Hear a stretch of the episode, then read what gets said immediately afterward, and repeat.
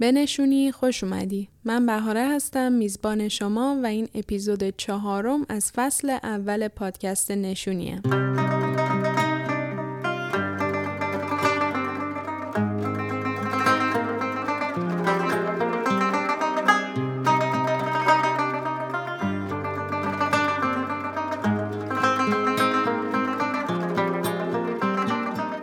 امیدوارم تا اینجا اپیزودهای قبل رو شنیده باشی و برات مفید و جالب بوده باشه. از تصمیم گیری برای مهاجرت شروع کردیم، قدم به قدم پیش رفتیم، در مورد انتخاب کشور مقصد صحبت کردیم، از سیستم آموزشی کانادا حرف زدیم، کالج و دانشگاه رو با هم مقایسه کردیم. رسیدیم به مرحله هیجان انگیز اپلای کردن.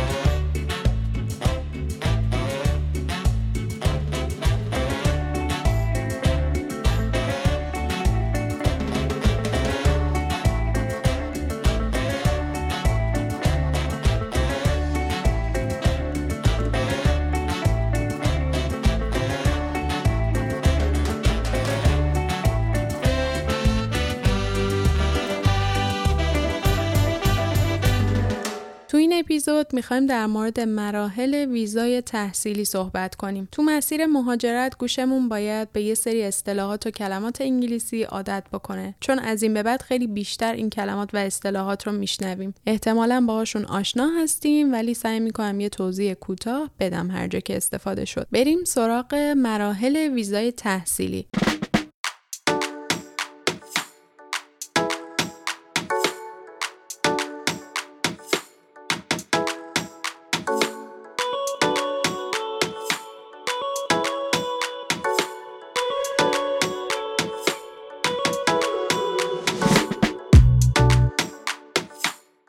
اینکه ویزای تحصیلی بگیریم دو مرحله پیش رو داریم. چه بخوایم کارمون رو خودمون انجام بدیم و چه وکیل داشته باشیم باید این مراحل رو بلد باشیم و بدونیم که توی این مسیر چه اتفاقاتی داره برای ما میافته. اولین کاری که باید بکنیم اینه که از دانشگاه یا کالج مورد نظرمون پذیرش بگیریم. و دومین مرحله اینه که اون پذیرشی که گرفتیم رو همراه با مدارکمون میفرستیم برای سفارت تا اداره مهاجرت بررسی کنه و تصمیم نهایی رو برای ویزا بگیره. از مرحله اول شروع می‌کنیم. در مورد پذیرش گرفتن می‌خوایم صحبت کنیم. تو اپیزود قبلی در مورد تفاوت کالج و دانشگاه توضیح دادم و لازمه قبل از اینکه بخوایم اقدام کنیم با این دوتا سیستم آشنایی کامل داشته باشیم. بریم سراغ مرحله اول که میشه پذیرش گرفتن از کالج یا دانشگاه. اولین کاری که باید بکنیم اینه که رشته مورد نظرمون رو search کنیم. ببینیم کدوم دانشگاه یا کالج اون رشته که ما می‌خوایم بخونیم رو داره. توی مرحله ممکنه ما حتی دو یا سه کشور رو در نظر داشته باشیم یا حتی شهرهای مختلف رو در نظر بگیریم و بخوایم شرایطش رو بررسی کنیم. چند تا نکته مهم تو انتخاب کالج یا دانشگاه می‌خوام بگم. اول اینکه می‌تونیم ranking اون کالج یا دانشگاه رو search کنیم. کافیه توی گوگل اسمش رو بزنیم و ranking ش رو توی اون کشور ببینیم. دومین کاری که می‌خوایم بکنیم اینه که تاریخ شروع ترمی که می‌خوایم براش apply کنیم رو در بیاریم. مهمتر از اون اینه که deadline application ی که باید بفرستیم رو داشته باشیم. تاریخ شروع ترم با deadline برای اپلیکیشن فرق می‌کنه. deadline میشه آخرین روزی که ما می‌تونیم مدارکمون رو بفرستیم و درخواستمون رو به اون کالج یا دانشگاه بدیم. اینجا باید حواسمون باشه که این دوتا تاریخ با هم فرق می‌کنن. معمولا قسمت admission که پذیرش کالج یا دانشگاه رو در واقع صادر می‌کنه خیلی زودتر بسته میشه. تو سایت هر دانشگاه یا کالجی که چک بکنیم حتما این تاریخ ها رو برای هر رشته و هر ترم نوشته. و سومین نکته اینه که قبل از اپلای کردن باید پیش نیازهای رشته ای که می‌خوایم براش اقدام کنیم رو در بیاریم. اگه به پیش نیازها دقت نکنیم هزینه و وقتمون رو تلف کردیم. باید مطمئن باشیم که شرایط ورود به اون رشته رو داریم. و آخرین نکته هم در مورد هزینه هاست. هزینه کالج و دانشگاه ها می‌تونه شهر به شهر متفاوت باشه. حتی اگه برای یک رشته بخوایم توی کالج یا دانشگاه های مختلف اقدام اقدام کنیم هزینه ها می‌تونه شهر به شهر متفاوت باشه. پیشنهاد می‌کنم که اینجا یه جدول درست کنی یا روی کاغذ همه اینا رو بنویسی و بتونی با هم مقایسهشون کنی.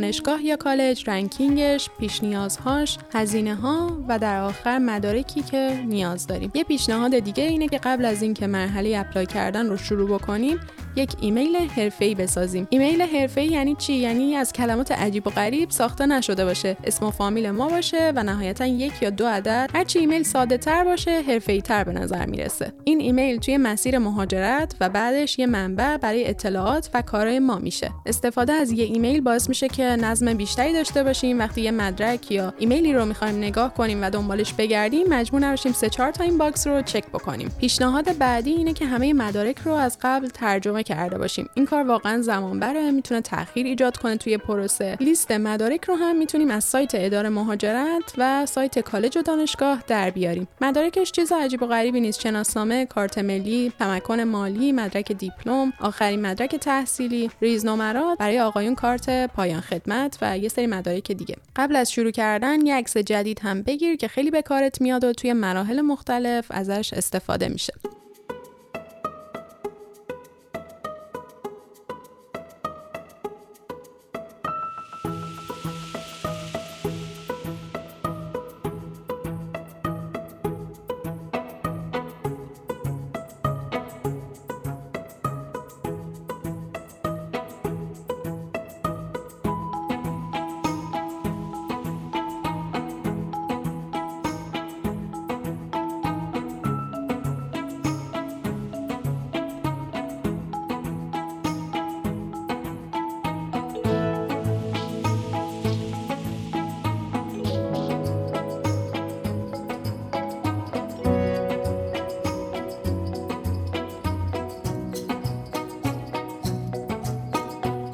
بعد از اینکه رشته و کالج یا دانشگاه مورد نظر رو انتخاب کردیم وارد سایت اون دانشگاه میشیم.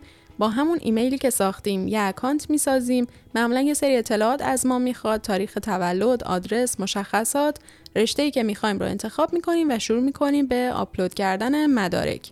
اگه مدارک آماده باشه خیلی سریعتر این کار انجام میشه و واقعا زمان خیلی کمتری می‌بره. برای master و دکترا این پروسه طولانی تره معمولا یه cover letter می‌خواد که باید توضیح بدین چرا می‌خواین ادامه تحصیل بدین چه دستاوردهایی داشتین و توی اون زمینه که می‌خواین ادامه تحصیل بدین چه فعالیتهایی انجام دادین. برای هر رشته این نامه می‌تونه متفاوت باشه. معمولا برای اکثر رشته ها ریکامندیشن می‌خواد که از کسایی که باهاشون کار کردین باید یه نامه بگیرین که در واقع اعتبار به اپلیکیشن شما اضافه می‌کنه. تو اون نامه هم باید در مورد شناختی که از شما دارن مهارت ها و همونطور که گفتم تجربه کاری و این چیزا گفته بشه. امتحان زبان رو هم باید قبل از این مرحله داده باشی و مدرکش آماده باشه اگه وکیل داشته باشی معمولا این مراحل رو برات انجام میده و فقط رشته و دانشگاه رو بهشون میگی. یه موضوع مهم اینه که اگه هیچ اطلاعاتی نداری و از وکیلت می‌خوای که بهت پیشنهاد بده حتما در مورد پیشنهادی که میدن تحقیق کن و یه سری اطلاعات داشته باش. چون ممکنه اون چیزی که تو ذهنت هست متفاوت باشه و بعدا به مشکل بر بخوری و ناراضی باشی. تو این مرحله ما اولین هزینه رو پرداخت می‌کنیم که بهش میگن اپلیکیشن فی. معمولا 100 تا 200 دلار کانادا هست که این هزینه بررسی مدارک و پذیرش ماست. با این هزینه تو اکثر کالج یا دانشگاه ها تا سه تا رشته رو می‌تونیم به ترتیب اولویت انتخاب کنیم که اگه یکیش به هر دلیل نشد برای رشته بعدی به ما پذیرش بدن. یه تجربه ای که می‌تونم بگم اینه که حتی اگه فکر می‌کنی فقط یه رشته رو می‌خوای و اصلا اگه نشه نمیری به اون دانشگاه بازم ستاش رو انتخاب کن. چون این هزینه پس داده نمیشه و ما هم نمی‌تونیم پیش بینی کنیم که بعدا ممکن نظرمون عوض بشه یا اصلا به خاطر ویزا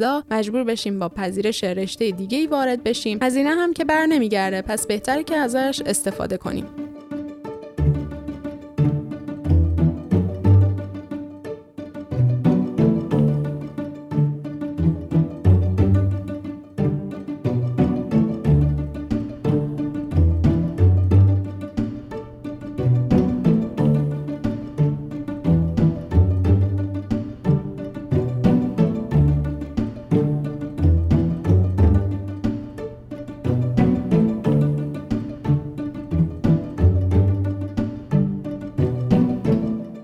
همه مدارک رو آپلود کردیم اپلیکیشنمون رو submit می‌کنیم که در واقع نهایی میشه و فرستاده میشه برای اون کالج یا دانشگاه معمولا این پروسه چهار تا 6 هفته طول می‌کشه. اینجا اولین مرحله که باید منتظر بمونیم تا جواب بگیریم.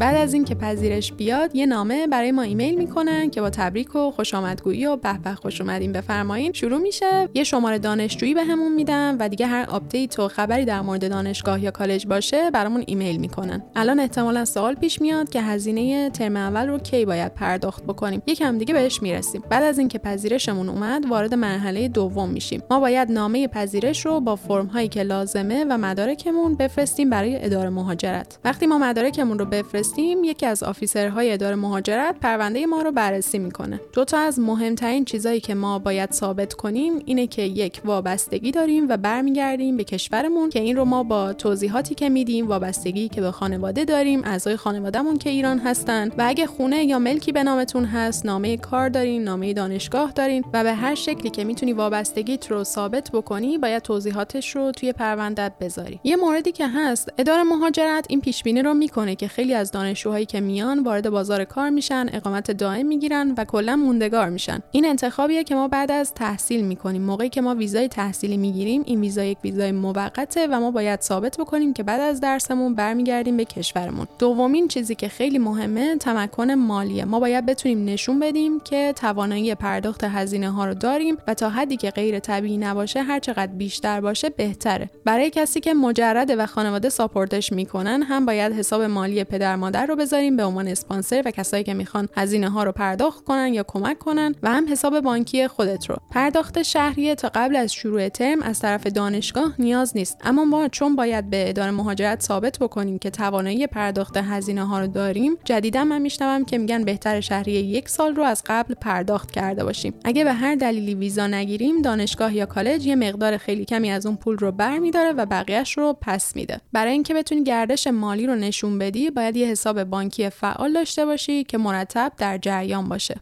اون استیتمنتی که بانک به ما میده معمولا با دلار مرکزی حساب می‌کنه.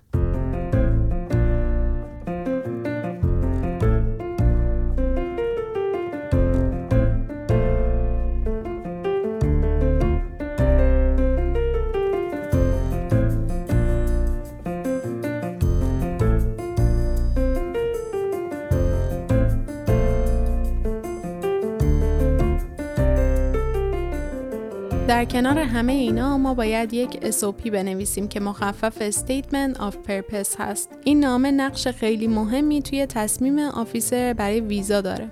تو این نامه باید یک معرفی از خودت بنویسین که چه هدفی داری برای اومدن به کانادا و رفتن به این کالج یا دانشگاه. چرا می‌خوای این رشته رو بخونی و هر تجربه کاری و background ی توی زمینه آکادمیک داری باید توی این نامه توضیح بدی. SOP نقش خیلی مهمی توی تصمیم officer داره و کسایی هستن که خیلی تخصصی این کار رو انجام میدن و تجربه دارن. میشه توی این زمینه از تجربه دیگران استفاده کرد و ازشون کمک گرفت. هر کدوم از این مراحل رو میشه در موردش search کرد و کلی اطلاعات بیشتر به دست آورد. من اینجا فقط دارم یه توضیح کلی میدم. پروسه ویزای تحصیلی معمولا توی همه کشورها به همین شکله که اول باید پذیرش رو بگیری و بعد ویزا رو. اما کشور به کشور ممکنه مدارکش هزینه هاش و نحوه بررسیشون فرق بکنه. اطلاعاتی که شنیدی و هزینه هایی که میگم در مورد کشور کاناداست. و باز هم تو مرحله دوم مثل مرحله پذیرش گرفتن اگه وکیل داشته باشی معمولا بیشتر کارها رو انجام میده. از شما توی پر کردن فرم ها و اطلاعات شخصی کمک می‌گیرن. وقتی همه مدارک و توضیحات رو نهایی کردیم آماده کردیم توی سایت اداره مهاجرت درخواست ویزای تحصیلی رو میفرستیم که به این هم میگن اپلیکیشن و به شما یه شماره پرونده میدن. ما تو مرحله دوم دو تا هزینه داریم که یکیش اپلیکیشن فی هست برای اداره مهاجرت و هزینه بررسی مدارک ماست و هزینه دوم برای انگشتنگاری و چهره نگاریه من سایت اداره مهاجرت رو چک کردم و در حال حاضر این هزینه ها با هم 235 دلار کاناداست. اگه بخواین همزمان با همسر یا فرزندتون اقدام کنین همینجا می‌تونین مدارک که اونا رو هم سابمیت بکنین و انگشتنگاری رو با هم انجام بدین. وقتی یه نفر ویزای تحصیلی می‌گیره به همسرش اوپن ورک پرمیت میدن که اجازه کار فول تایمه و مدت زمانش تا وقتیه که همسر در حال تحصیله. اگه بچه داشته باشین تحصیل براش رایگان میشه و می‌تونه مدرسه بره. خیلی اینو همزمان انجام میدن خیلی ها هم ثبت می‌کنن مرحله به مرحله پیش میرن. یعنی مطمئن میشن که اول یه نفر ویزای تحصیلی رو بگیره بعد برای همسر و فرزندش اقدام بکنه که شانسش بالاتره و ریسک کمتر کمتری داره اینو با مشورت و اون کیسی که داریم می‌تونین در موردش تصمیم بگیرین برای پدر مادر که یه ویزای توریستیه و می‌خوام بیان به شما سر بزنن بهتره که صبر کنیم تا ویزای دانشجویی رو بگیریم و بعد براشون اقدام کنیم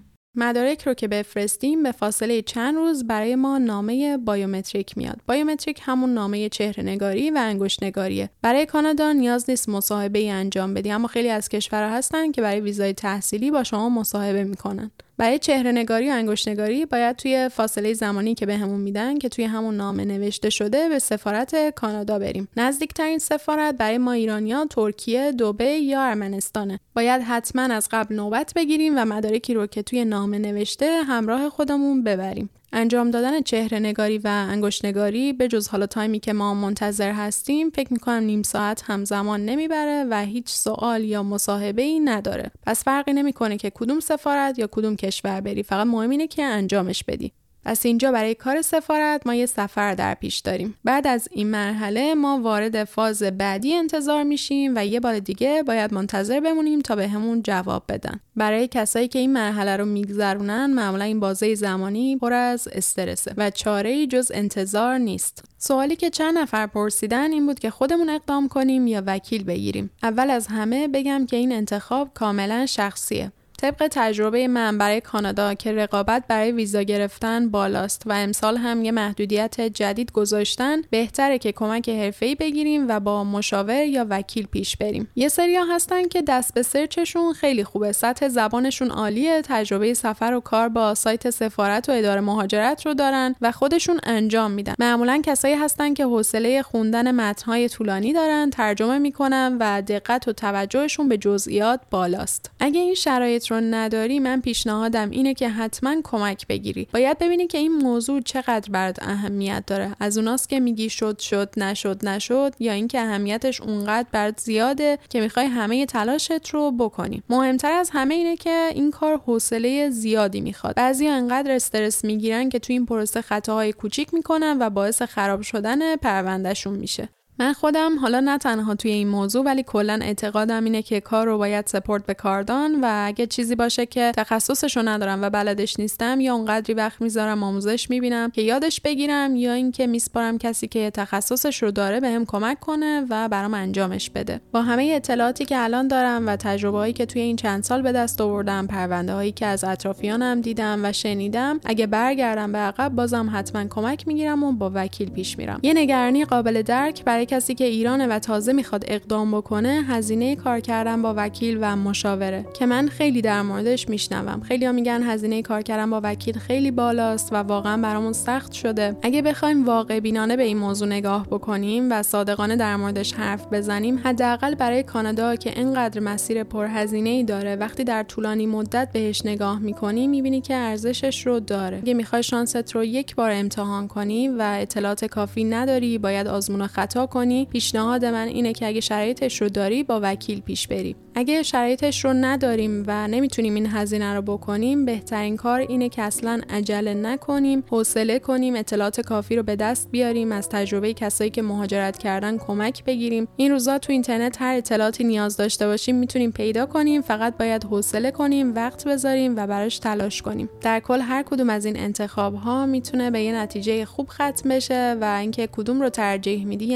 انتخاب کاملا شخصیه. هر کس خودش رو بهتر می‌شناسه که حوصله و اطلاعات کافی رو برای این کار داره یا نه. اگه تصمیم گرفتیم که با وکیل پیش بریم ویژگی یک وکیل خوب از نظر من اینه که قابل اعتماد باشه. یعنی چی؟ یعنی اینکه واقعیت ها رو بگه. نه الکی به ما امید بده و نه ناامیدمون کنه. پاسخگو باشه. ما نمی‌تونیم انتظار داشته باشیم که همون لحظه جوابمون داده بشه. چون ما قطعا تنها client شون نیستیم اما انتظار داریم که در یک بازه زمانی معقول بهمون پاسخ داده بشه. یه وکیل خوب به نظر من باید اطلاعاتش رو مدام بروز کنه و با client ش در ارتباط باشه. حتی اگه خبر خوبی براش نداره. تو این پروسه مهمه که آدم واقعیت ها رو بدونه. وقتی که وکیل دستیار مشاور و یا در کل یه نفر رو در کنارش داره که بهش کمک می‌کنه باید مطمئن بشه که اون شخص آگاهی و دانش کافی رو داره و مسئولیت پذیر باشه. در برابر جوابی که داره به client ها میده. بیشترین دلیلی که من میشنوم از نارضایتی از یک وکیل یا دفتر مهاجرتی اینه که اصلا خودشون جواب نمیدن. دستیارشون تلفن ها رو جواب میده و اطلاعات درستی هم نداره. این باعث استرس زیاد و بیاعتمادی میشه. یه تجربه ای که خیلی میشنوم اینه که همیشه اعتماد کردن به معروفترین وکلا لزوما بهترین انتخاب نیست. خیلی ها هستن که شاید ده سال سابقه کار ندارن و تازه شروع کردن. page ی که یک میلیون follower داشته باشه ندارن اما انقدر با وجدان و دلسوزی کار رو انجام میدن که نتیجه کارشون خیلی بهتره. بعضی از دفترهای مهاجرتی که خیلی معروف شدن و سرشون شلوغ شده متاسفانه دل به کار نمیدن و اهمیت کافی رو به اون مراجعه کننده و مشتریشون نمیدن. بازم میگم که این در مورد همه نیست و خیلی کیفیت کارشون رو حفظ کردن اما متاسفانه این روزا خیلی زیاد در مورد این موضوع میشنوم. در کل داشتن یه وکیل خوب باعث میشه که این پروسه با حس خوب و اعتماد جلو بره.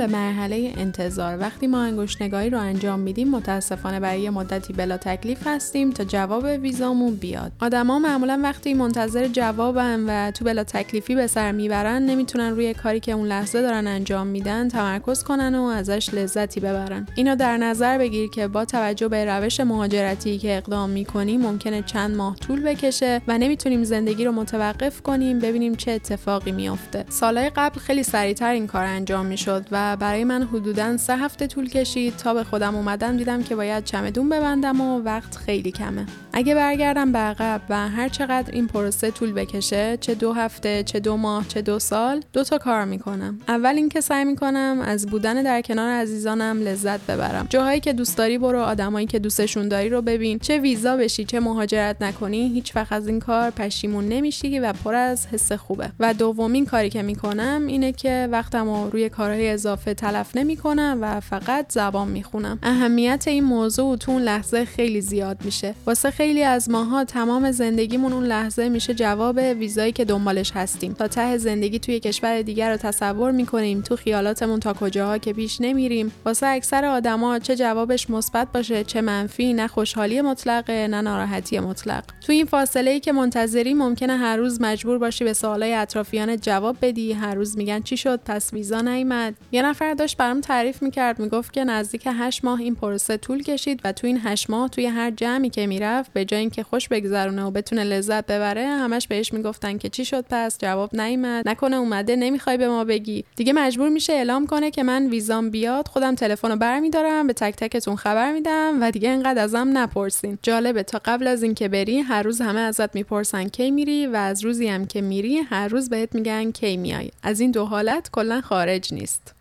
خیلی ها میگن که نمی‌دونیم چی کار کنیم خونه و ماشینمون رو بفروشیم از کارمون بیایم بیرون یا صبر کنیم. نظر من اینه تا وقتی که جواب ویزا نیامده هیچ کدوم از این کارا رو نکنی. چون واقعا این پروسه غیر قابل پیش بینیه. انقدر شرایط مختلف شنیدیم چیزای عجیب غریب دیدیم تو این چند سال که دیگه از هیچی تعجب نمی کنیم شاید ویزا نگرفتیم شاید مهاجرت کردیم پشیمون شدیم شاید از زندگی تو اون کشور خوشمون نیامد و خیلی اتفاقات دیگه ممکنه بیفته. به نظرم پولای پشت سر رو تا حد ممکن نباید خراب کرد. برای زندگی که نمی‌دونیم چه شکلیه و فقط یه تصوری ازش داریم یا توی فضای مجازی اون شهر و کشور رو دیدیم به نظر من تا جایی که میشه نباید اون چیزی رو که ساختی خراب کنی. باید یک درصد این شانس رو بذاریم که شاید برای همیشه انتخابمون مهاجرت نباشه. تو این اپیزود در مورد مراحل اقدام برای ویزای تحصیلی کانادا صحبت کردیم. در مورد این موضوع میشه ساعتها حرف زد. من سعی کردم هر نکته یا تجربه‌ای که به ذهنم رسید برای این مرحله رو توی این اپیزود بهتون بگم. کم کم وارد موضوعات و تجربه های بعد از مهاجرت میشیم. امیدوارم اونجایی زندگی کنی که بهترین اتفاقا در انتظارت باشه و حال دلت خوب باشه. ممنونم که تا اینجا همراهی کردین و نظراتتون رو برای من فرستادین. لینک page نشونی و ایمیلم رو توی توضیحات همین اپیزود براتون می‌ذارم. اپیزود چهارم از پادکست نشونی رو شنیدین که عواسط بهمن 1402 ضبط میشه. به زودی با اپیزود بعدی برمیگردم. وقتی برگشتی واسم از دریا بگو از سختی های را بگو. چی آخر این جاده بود؟ وقتی برگشتی با من از فردا بگو از دشت پروانه ها بگو قاصده